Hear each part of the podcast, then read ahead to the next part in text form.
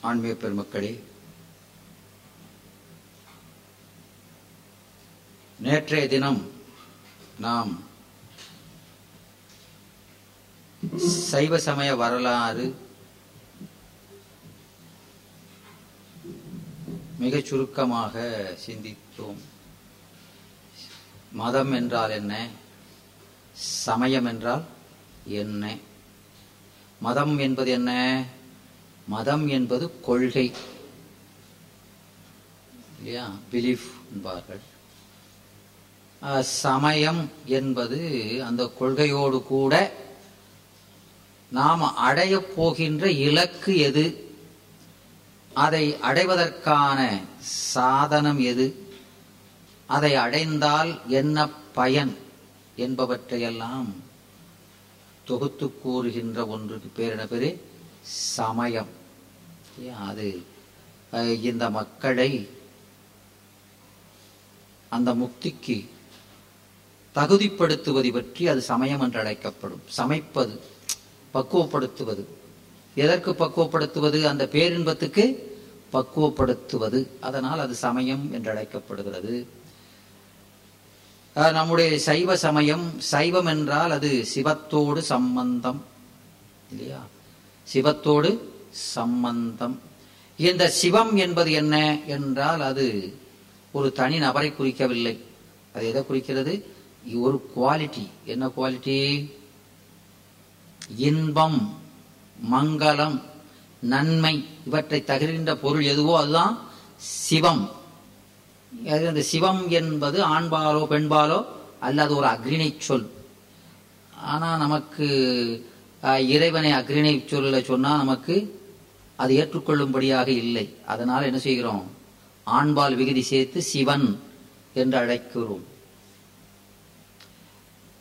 இந்த மதமானது இந்த சமய சைவ சமயமானது அனாதி பொருளான சிவபெருமானாலே ஏற்படுத்தப்பட்டது. எனவே இது மிக மிக தொன்மையானது. சிவன் என்றிருக்கிறானோ அன்று இந்த சமயமும் இருக்கிறது. எனவே கால எல்லைகளை கடந்த சமயம். இதன் இந்த சமயம் காட்டுகின்ற கடவுள் பொருள் முதல் பொருள் அது சிவமே. அதை அடையச் செய்கின்ற குருவாய் வருபவனும் அவரே. இந்த சமயம் அவரை அடைவதற்கு காட்டுகின்ற வழி அன்பு. அன்பு நெறி. அதை நம்முடைய அது சனாதன தர்மம் என்பார்கள். அப்பர் சுவாமிகள் தயாமூல தன்மம் என்பார். தயாமூல தன்மம் தயையை தயை நனது இறக்கம் அன்பு இல்லையா? அதை மூலமாக உடையது என்று அருமையாக தேவாரத்தில் சொல்கிறார். எனவே இந்த சமயம் இறைவனை அடைவதற்கு காட்டுகின்ற ஒரே வழி அன்பு. அந்த அன்பு எப்படி வரும்? அன்பு என்றாலும் இச்சை என்றாலும் ஒன்றுதான் இல்லையா? எனவே அந்த பொருளிடத்திலே இச்சை எப்படி வரும் ஒரு பொருளிடத்துல? அந்த பொருளை பற்றிய அறிவை பெற்றால் வரும் இல்லையா? எனவே அதை பற்றிய அறிவை தருவதுதான் சாத்திரங்கள் இல்லையா? தோத்திரங்கள் அவனிடத்திலே அன்பை பெருக்குவது. அதை படித்தா நமக்கு பொருள் தெரிந்து படித்தா. அந்த பொருளை தருவதற்கான இலக்கண நூல் போன்றதுதான் இது. இந்த சாத்திரம். எனவே தோத்திரம் இலக்கியம் என்றால் சாத்திரம் என்பது இலக்கணம். இல்லையா? எனவே இந்த சமயம் மிக தொன்மையானது இறைவனாலே ஏற்படுத்தப்பட்டது. இந்த சமயத்துக்கு மற்ற எல்லா சமயங்களும் இதனுடைய அங்கங்களாக திகழ்கிறது. எனவே நம்முடைய சைவ சமயம் எந்த ஒரு சமயத்தையும் தூஷிப்பதில்லை. அதனுடைய குறைகளை எடுத்து காட்டும். ஆனால் அதை தூஷிப்பதில்லையே அதெல்லாம் மனிதருடைய பக்குவத்திற்கேற்ற படிநிலைகள். இல்லையா? அந்தந்த பக்குவத்திற்கேற்ப அந்தந்த சமயங்கள் தேவைப்படுகின்றன என்று எல்லா சமய கொள்கையும் தன்னிடத்தை கொண்டு விளங்குகின்ற ஒரு பெரு நெறி இந்த சைவ சமய நெறியானது இல்லையா? இதுக்கு சாத்திரங்களும் தோத்திரங்களும் இரு கண்களாக இருக்கின்றன?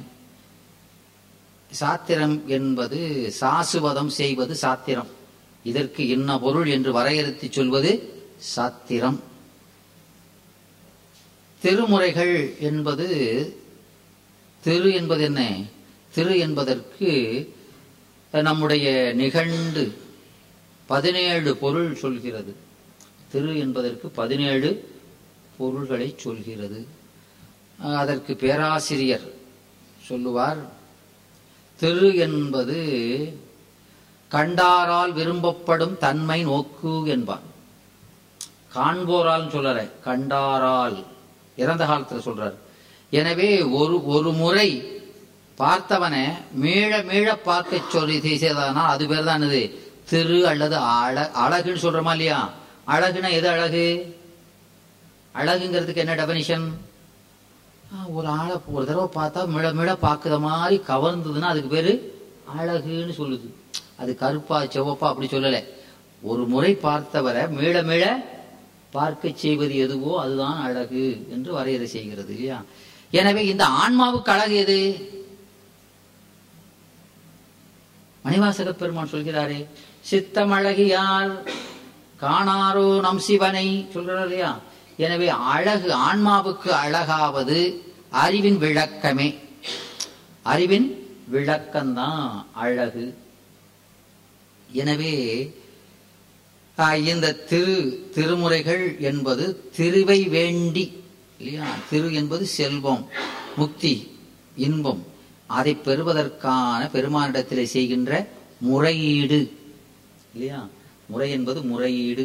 முறை என்பது நூலையும் குறிக்கும். அது கந்தபுராண ஆசிரியர் கச்சியப்ப சிவாச்சாரியார் சொல்வார் முறை என்பது நூல் என்று. அது எப்படி சொன்னாலும் அதுக்கு பொருத்தமாக தான் இருக்கும். எனவே இந்த இரண்டும் நமக்கு இரு கண்களாக திகழ்கின்றன. இப்போ இந்த சாத்திரங்கள்ல முதல்ல நாம படிக்கிறது எதுன்னா அதுக்கு ரெண்டு முறை இருக்கிறது. இந்த பதினாலு சாத்திரங்களிலே இரண்டு முறை இருக்கிறது. ஒன்று சங்கற்ப நிராகரணத்தை படித்துவிட்டு அதற்கு பின்னாலே மற்ற சாத்திரங்களை படிப்பது என்பது ஒரு முறை. இன்னொரு முறையாவது முதல்ல இந்த உண்மை விளக்கம் என்ற தத்துவ நூலை படித்துவிட்டு அதன் பின்னாலே மற்ற சாத்திரங்களை படிப்பது என்று நம்முடைய பெரியோர்கள் இரண்டு முறை வகுத்து இருக்கிறார்கள். நாம இப்போ முதல்ல படி சிந்திக்க போகிறது எதுன்னா இந்த உண்மை விளக்கம் இல்லையா? உண்மை என்பது தத்துவத்தை குறிப்பது. இந்த ஆசிரியர் மனவாசகம் கடந்தார் திருவதியைச் சேர்ந்தவர். அவர் மெய்கண்டாரினுடைய நேரடி மாணாக்கர்களிலே ஒருவர். இந்த ஆசிரியர் சந்தான குறவர்களிலே இவருடைய பேரு சேர்க்கப்படவில்லை. இல்லையா சந்தான குறவர்கள் அகச்சந்தானம் புறச்சந்தானம் இருக்கா இல்லையா? அகச்சந்தானம் என்பது அகம் புறம். எதுக்கு அகம் எதுக்கு புறம்? கைலாயத்தின் அகத்திலே இருப்பவர்கள் அகச்சமய அக சந்தான குறவர் இல்லையா கைலாயத்துக்கு புறமா இருக்கிறவர்கள் புறச்சந்தான குறவர்கள் இல்லையா? எனவே திருநந்தி தேவர் முதல் பரஞ்சோதி வரை அந்த நால்வரும் யாங்க யாரு? அகச்சந்தான குறவர்கள்.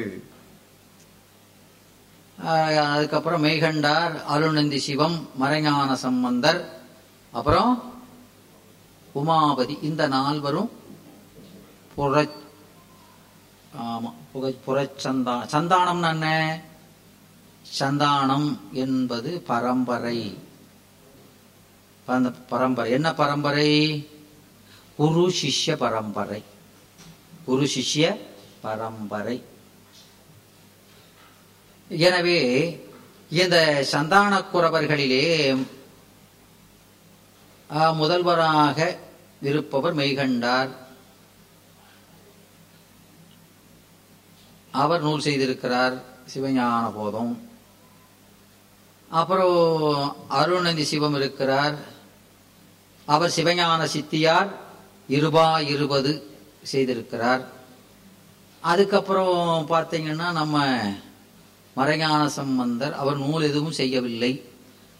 அதுக்கப்புறம் உமாபதி சிவம் அவர் தமிழிலே சாத்திரங்கள் மட்டும் எட்டு அட்டகம் செய்திருக்கிறார்.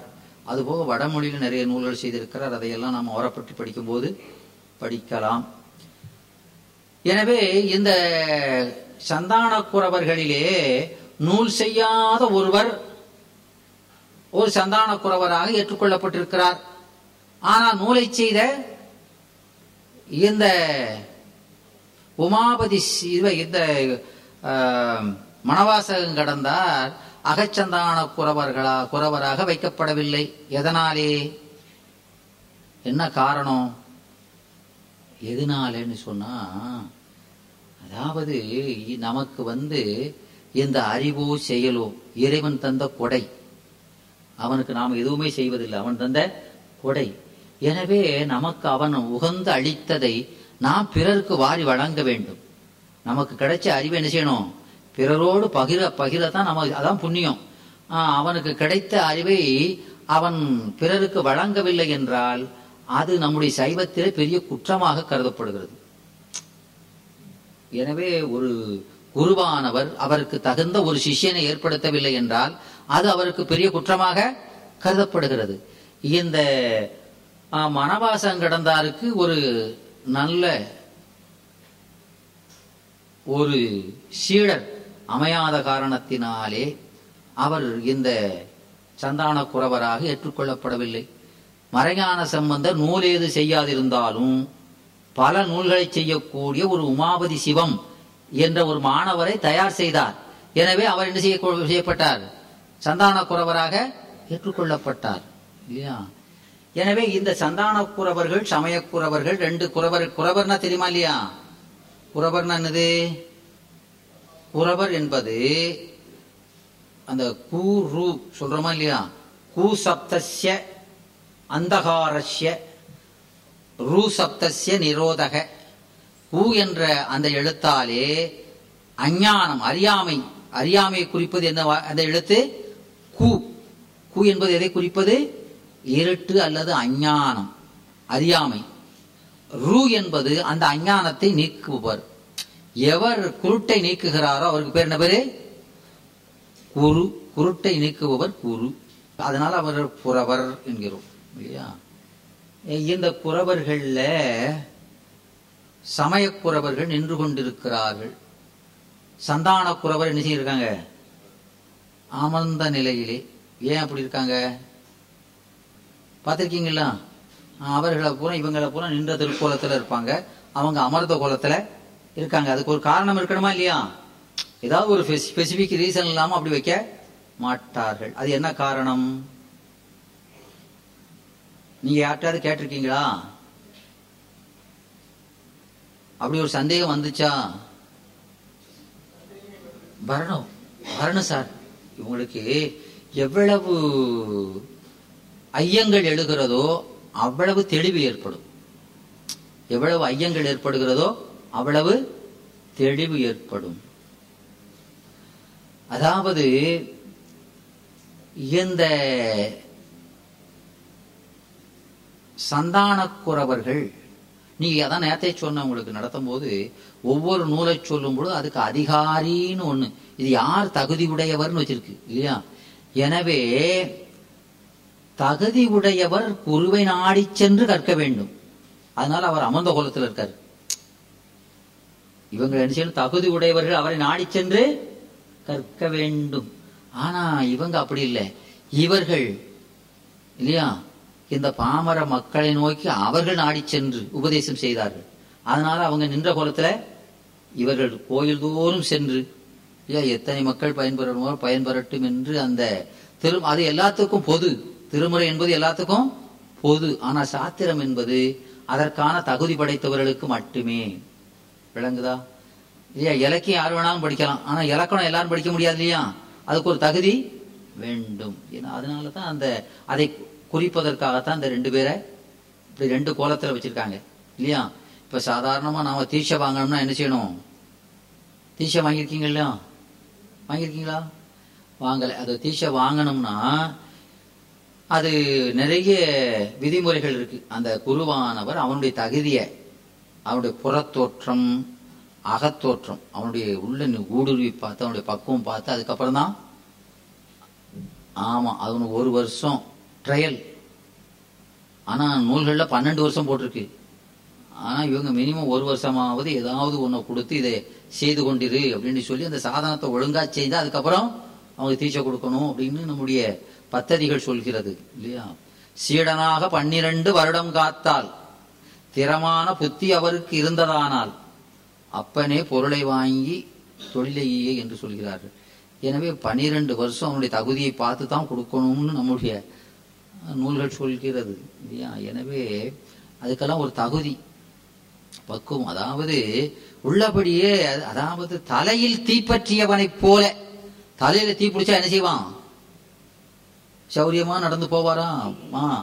அது மாதிரி உலக வெறுப்பு ஏற்பட்டு ஞானதாகம் எடுத்தவருக்கு இந்த நூல் என்று சொல்கிறார்.